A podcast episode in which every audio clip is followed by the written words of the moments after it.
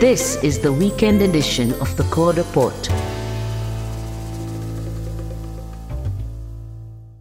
Welcome to the Core Report, the special energy series. It's not often that you get to speak to one of the oldest companies in India, and as it happens, the oldest oil company in India, which was started in the northeast of India and began drilling for oil in 1891. So that makes it more than a century old. And it's very interesting how the trajectory of a company like Oil India has spanned from drilling and oil exploration to production and to refining, which is a more recent acquisition, and down to, of course, uh, all the non conventional energy options. And finally, including or rather embracing the startup universe to bring in technology and innovation into the ecosystem. So my guest for today is Dr. Ranjit Rath, the chairman and managing director of uh, Oil India Limited. And uh, Dr. Rath is uh, a alumnus of IIT Bombay and IIT Kharagpur, and he is a geologist, and that's something that we hope to ask him a little more about. Mr. Rath, thank you so much for joining me today. It's indeed a pleasure of sorts to be talking to the oldest oil company in the country and perhaps the newest when it comes to some of the things that you're doing. So let's talk a little bit about the history. And the only reason is because everyone may know Oil India Limited, but may not be fully conversant with its history and how the history determines the way its business is structured and laid out. Yeah, thanks, Gobind. Uh, it's a warm good morning from this side of uh, Oil India Limited.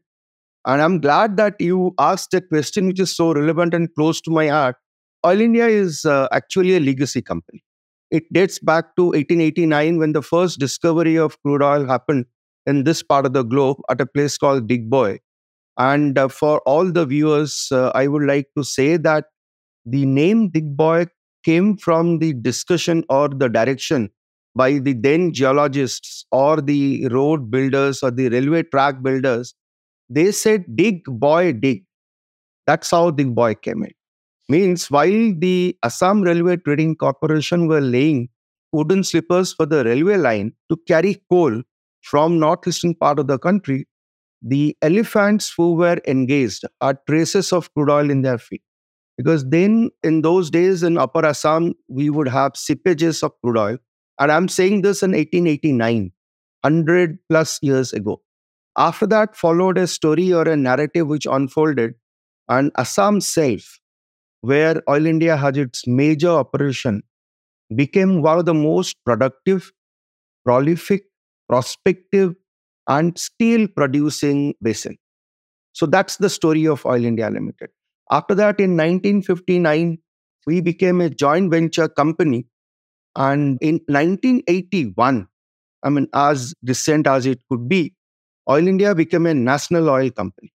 And as the story unfolded, we went for uh, our listing. Oil India became a Navratna.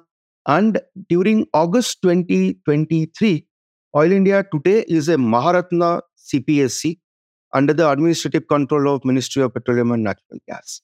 So that's the story of Oil India Limited. On a technical front, as you would appreciate, we have got the oldest mature oil fields, which by virtue of sheer determination and committed and a concerted strategy of handling the reservoirs, which is located at a depth of about 2000 meter to 4000 meter, we are still producing and we are maintaining our production. So, for our viewers, what we are doing is when we started, oil was available at a depth of about 1000 to 2000 meters. But over the years, with the quest for oil, we continued our efforts to go deeper. And how much deep I would reveal when we will talk about our strategy for 2040. Right. And uh, could you give us a sense of uh, Oil India's production in the context of uh, onshore, offshore in the country and the total oil crude consumption in the country or imports?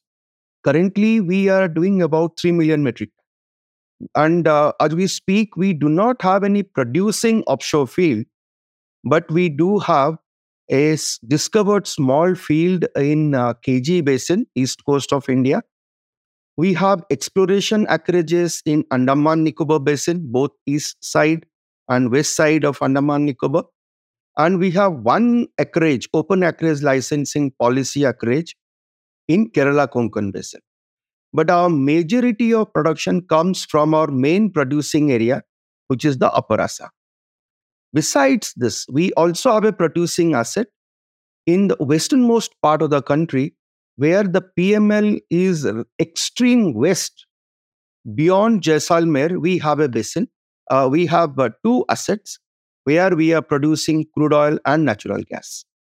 Right. And could you give us a sense on uh, Oil India's portfolio now? We talked about the drilling and uh, exploration, which is, of course, the oldest part, to the refining, which, of course, is the newest. And then we'll come to the renewables and everything that's maybe much more recent. See, portfolio point of view, we have about 5,000 square kilometer of mining lease where we carry out our uh, near field exploration, which is a continuous process, plus the production part. So that involves about 500 plus wells which are producing currently. And that's spread from in the east. Easternmost is Digboi. And beyond that, we have producing fields in Arunachal Pradesh. There's a place called Kumchai. And to the westernmost part of Lakwa Gaon, Moran, and Naharkatia.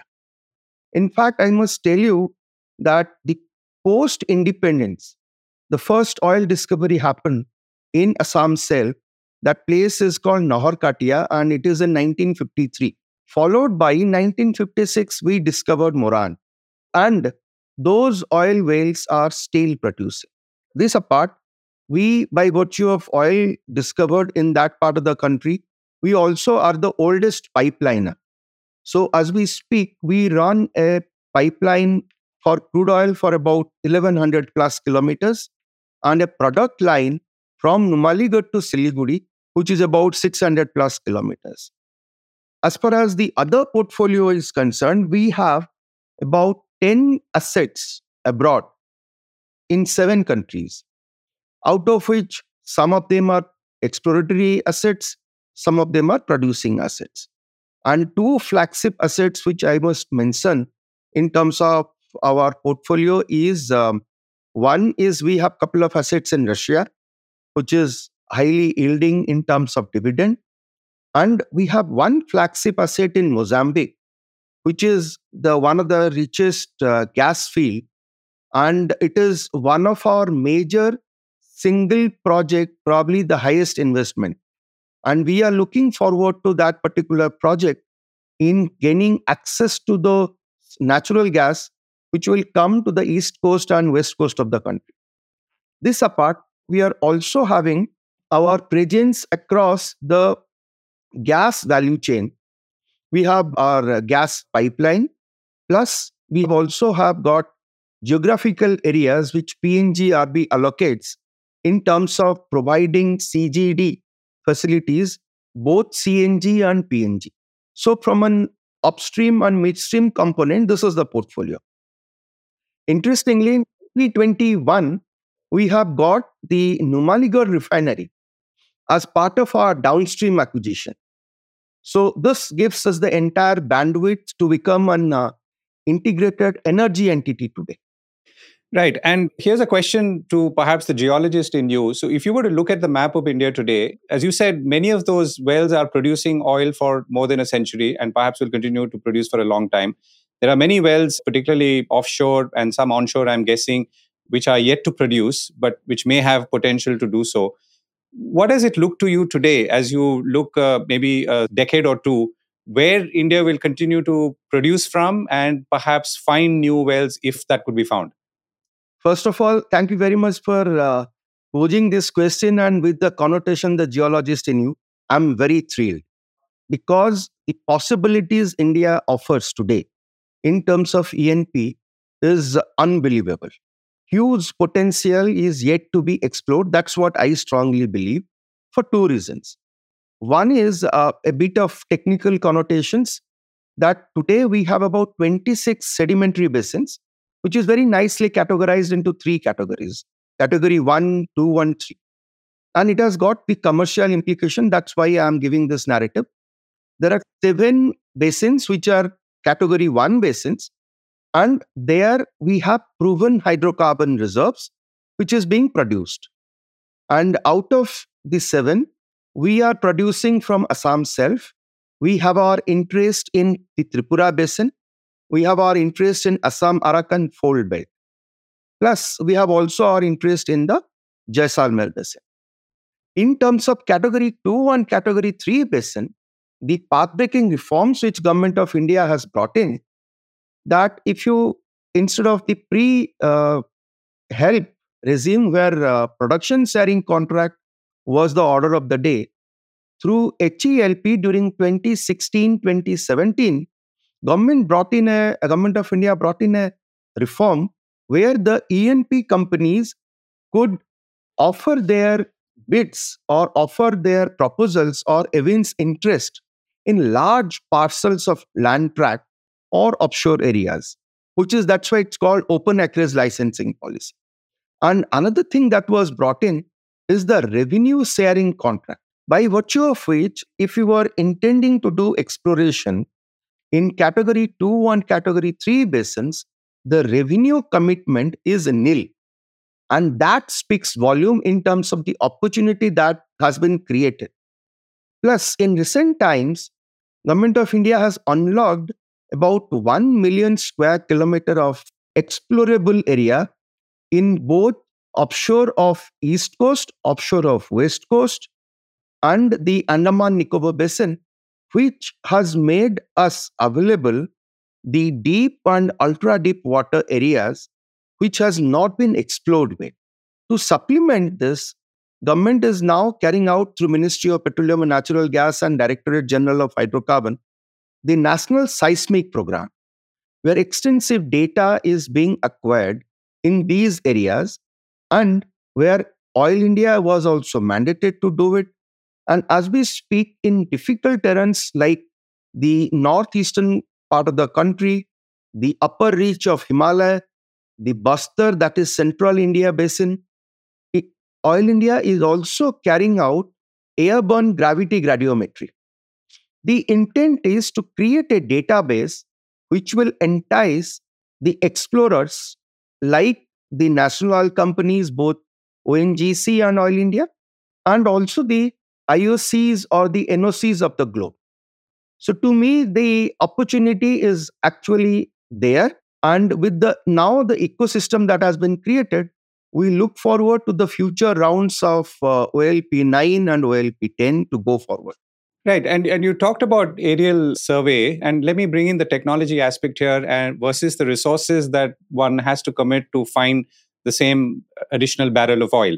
How does that stack up today versus, let's say, what it was earlier, and how bright, if so, is the future? See, let's acknowledge the fact that uh, we are an ever increasing consumer in terms of energy. Considering that, and oil and gas will continue to be the mainstay source of our energy. And today we are importing crude oil from across the globe and wide array of countries, about 85 to 86%. So, the kind of energy hungry that we are, we need to explore, discover, and produce to the limit.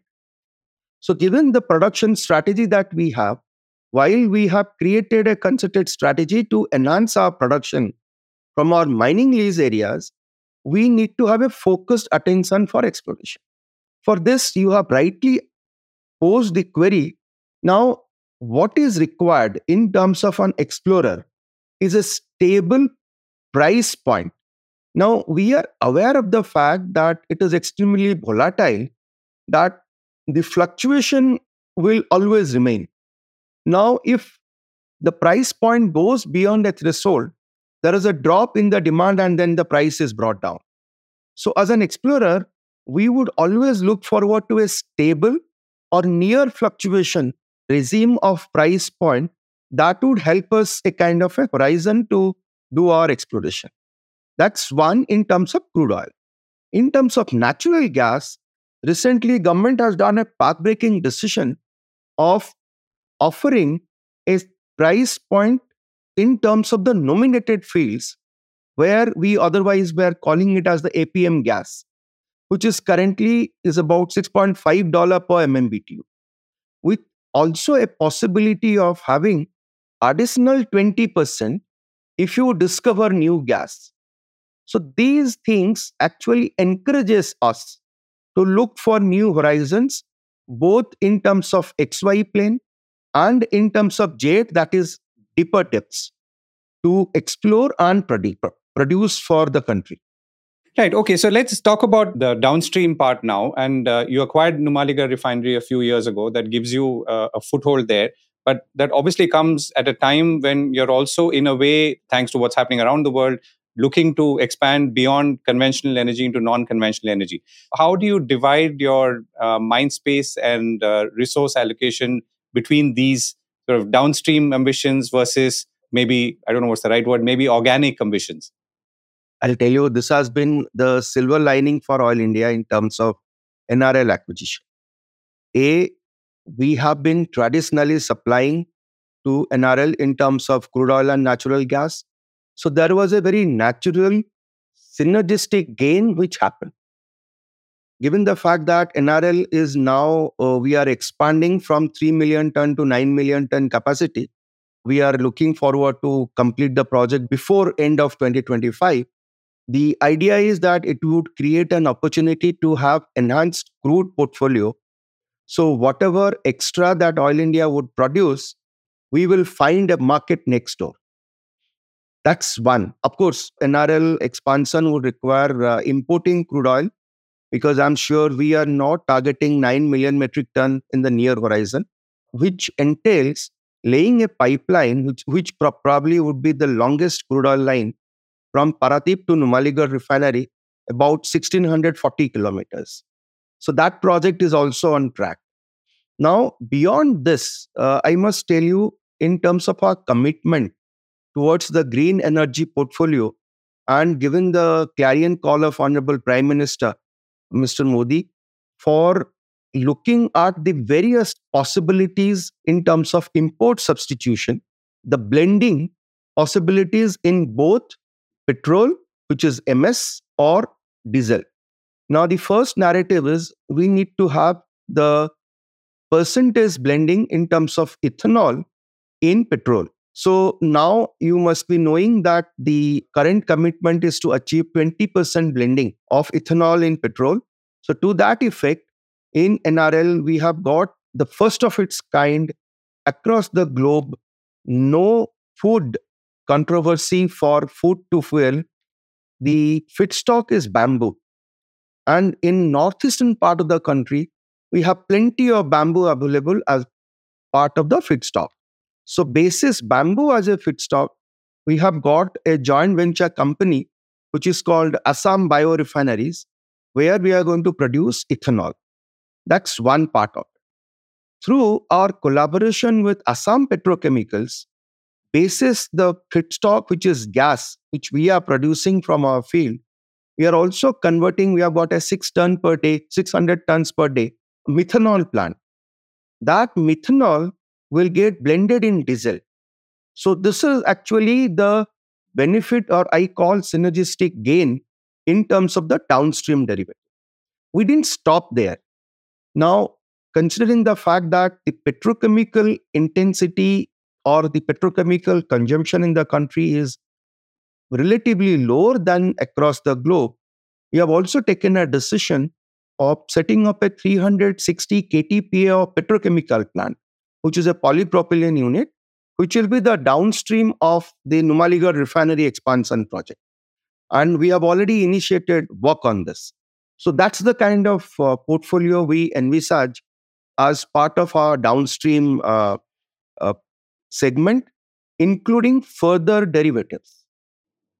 Right. So as you look ahead, uh, Mr. so let's say the next decade, and I don't want to go too far beyond that. What does Oil India look like? Uh, I know it's an energy company. I know it'll have all the elements that you've spoken of and more of it. That's drilling, pipelines, downstream refining, downstream uh, petrochemical production, and of course the non-conventionals, which is bamboo-led or bamboo-driven uh, which is an interesting one because I, I've not heard of this in other cases. So, if you were to put all of this together, can you sort of paint the picture? It's a fantastic canvas to paint. You have multiple options. Currently, as we speak, we are actually running about 10 odd uh, studies in terms of various feasibility reports or detailed project reports. And all those actually pan out in 10 years' time, for which actually we have already created a strategy and a uh, diversification study uh, as part of our uh, strategy exercise One, we will have uh, augmented seismic data acquisition, uh, 3D seismic at that. Two, as we speak, uh, last year we had drilled about uh, 45 wells. This year we are looking at 60 plus wells, and this is primarily all in onshore. So it's not only a hike in the number, we are also looking at more deeper wells. The intent is to reach about 6,000 plus meters in terms of our drilling efforts, which will be both exploratory and production. And uh, going forward, we are looking at 75 plus uh, wells year after year. That's as part of the exploration portfolio is concerned. Can, can I quickly interject a question? So you're saying 6,000 meters, which is six kilometers, uh, and, and it sounds pretty deep. How does that compare with uh, anywhere else in the world in terms of deep onshore drilling? Only a few areas uh, you need to drill that deep. Permian Basin in US, there are certain deeper wells. The story of Assam Shelf is very, very unique. Here, as we are drilling deeper, we are establishing more hydrocarbon. So the quest for hydrocarbon is actually driving us to not only attempt to drill deeper, the stack of sedimentary formations in this part of the globe, in the Upper Assam, is absolutely thick. And we get very nice sandstone horizons, which is oil bearing. So, the quest for hydrocarbon, we are not only looking at deeper depth, we are also bringing in advent of technology to have multiple wells from a single well plane, which will be a radial one and with a kind of J bend, we would have access to the formations which is otherwise initially not thinkable. And with, of course, availability of drilling rigs still remains a concern. That's as part of the uh, 10 year horizon in terms of exploration. In terms of production, we see a lot of opportunity to enhance our production from, from the existing PML areas. And we are also hopeful, uh, rather optimist, that some of our open acreage licensing policy exploration efforts would also yield results. That's a very concerted strategy is going on in terms of our drilling in OLP uh, acreages, and we are hopeful of striking something. And though it is uh, time will tell, but we'll have to wait, and we have factored in that as part of our strategy. Otherwise, you would not commit your investment there. In terms of production, Plus, we are also looking at creating a portfolio of utilizing those not so successful wells. Because every well that you drill need not or not necessarily gets converted to a production well. So, those wells we want to utilize as part of our portfolio to create a mechanism where we could use for CO2 sequestration. That's one area which we are looking at as a very, very futuristic. And given the portfolio that we intend to have a net zero by 2040, we want to create that kind of a mechanism where we would create a carbon offset process. So that's the other piece which is going to happen. Plus, the Andaman Nicobar uh, exploration acreage, we are going to spud the well by mid 2025 that would actually open up Oil India's exploration efforts in offshore. And we are also looking forward to the OLP 9 and uh, OLP 10 bidding rounds, where we would have possibly some acquisitions of OLP blocks and take up the exploration. And should there be any discovery, then we would also get onto the field development part of it. And this, besides, the alternative energy portfolio will continue to be harnessed. And we have already taken a decision that uh, we would create an Oil India Green Energy Limited. Of course, subject to approval of government, but that decision has already been taken. So, does hydrogen and all come under that, or? Yes, we must tell you that we had already created the first pilot plant basis solar energy source electrolyzer, and a hydrogen pilot plant. Plus, we have also got through our startup idea a hydrogen fuel cell bus, which is under trial run right now. And as we look at it with the Numaligarh refinery, we have already placed an order for 2.4 KTPA of uh, green hydrogen, and we are going to scale it up.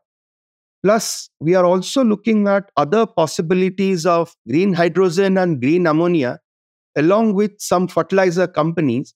And these things would actually come under the Oil India uh, Green Energy Limited, uh, which would possibly be a wholly owned subsidiary. Right, and and let me go back to conventional for a moment, and these are my last few questions. Uh, you know, uh, in the past, you've talked about, for example, the need for technology partnerships, and particularly when it comes to, let's say, uh, you know, drilling new wells or the ability to explore acreage that you've got, and you've got, as I understand, more than sixty thousand square kilometers of it. So, what's the kind of technology that exists in the world that uh, companies like Oil India could access or would need to access? And what would that specifically achieve? See, I would narrate it in two parts. One is uh, since this is our venture into, though we had drilled some offshore wells uh, off the coast of Odisha in Mahanadi offshore, those are in late 80s, early 90s. Now we are looking at deep and ultra deep water. So our effort along with uh, DGH and Ministry of Petroleum and Natural Gas through various road roadshows and through one-on-one interactions is to have some collaboration with international oil companies or the NOCs of the globe who has got significant presence in offshore. It's more about de-risking the effort in terms of identifying the prospects. And as we speak, we are also got collaboration with some of the universities in USA and we are also having a good collaboration with IIT Bombay, IIT Kharagpur in the country. And we are looking at these studies, which is primarily called petroleum system modeling. And the extensive data which was not available gives us access to establish the prospectivity of the area. See, from an offshore exploration point of view, the serious factor that makes the well successful or not successful but not a failure in terms of having understood the prospectivity of the location or the field or the basin. So with the data that is available with the softwares that is available today we are looking at that. And we are seeking collaboration with the iocs of the world to bring in and help oil india limited to adopt it. That's one piece. In terms of uh, onshore exploration we would enhance our portfolio through our concerted strategy of doing enhanced oil recovery. And there we have been successful. And I must tell you this today we are producing about 600 barrels per day from our uh, Jaisalmer Basin asset. But this is one of the oldest oil, 1 billion plus, or nearly 1 billion plus, sitting at a depth of about 1060 meters within the Jodhpur sandstone and this oil is non-flowing with about 1000 centipoise viscosity.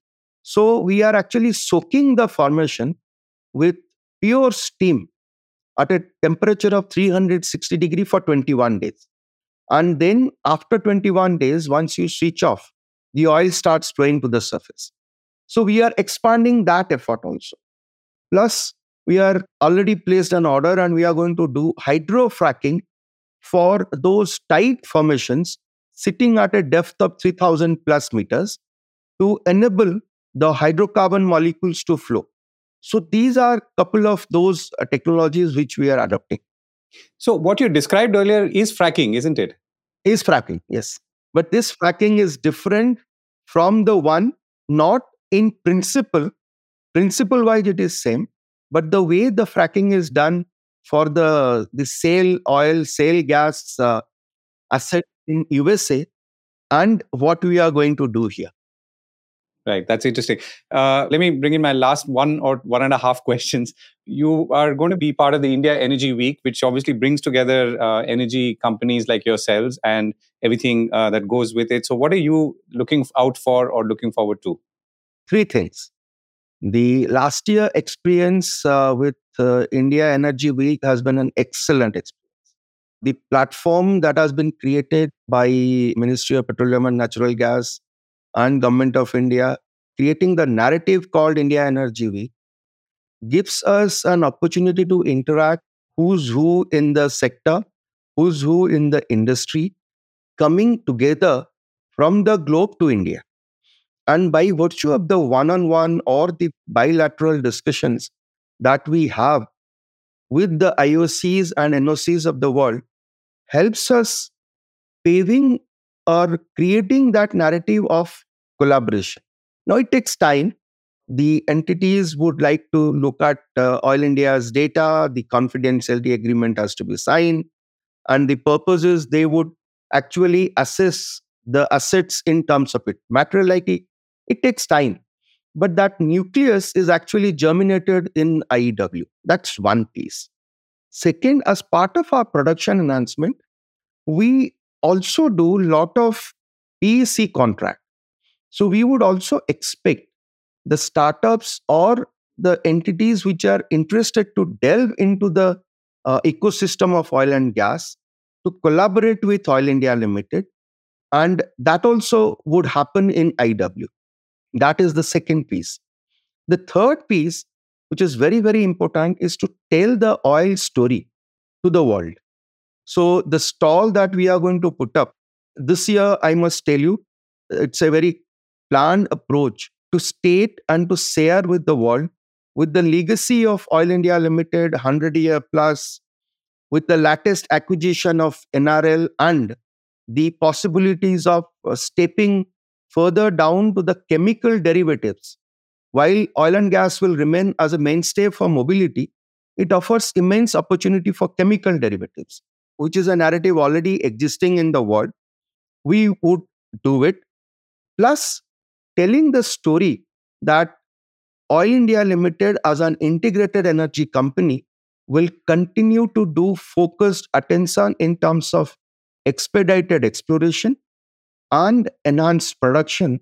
So, probably one of the best possible partner for any entity or energy giant looking at India with their favorable considerations. So, that's the third piece that we are looking at.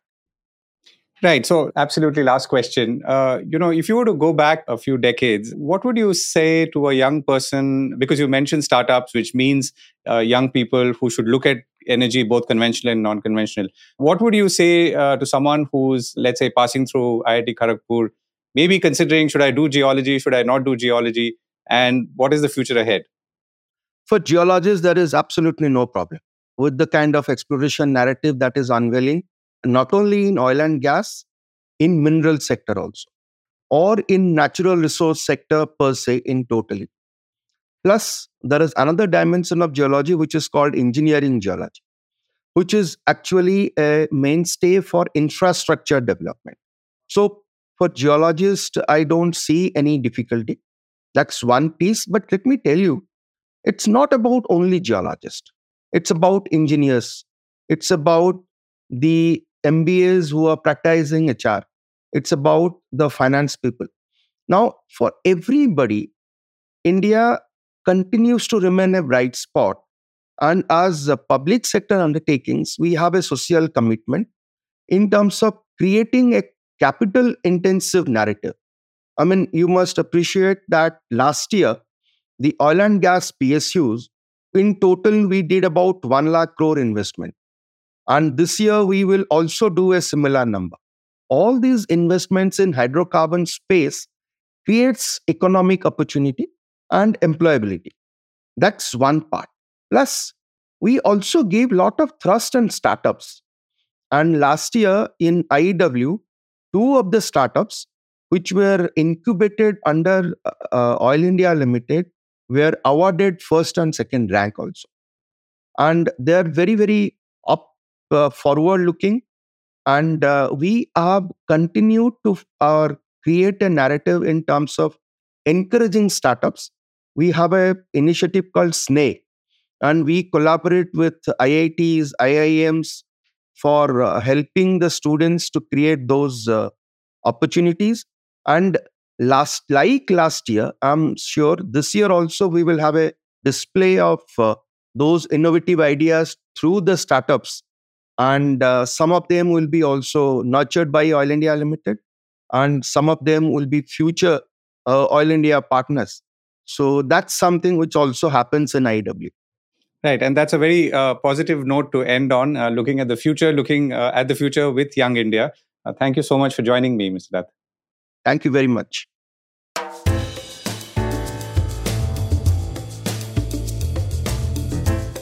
That was the core report with me, Govindraj Ethiraj. Do stay connected with more of our coverage at the core. You can check out our website or sign up to our newsletter for our exclusive stories, one in depth feature a day on www.thecore.in. Do also track us on LinkedIn, where we usually post synopses or extracts of our top stories and interviews. We would love your feedback on how we can make business more interesting and relevant, including, of course, India's vibrant manufacturing sector. So write to us at feedback at thecore.in. And thank you once again for listening.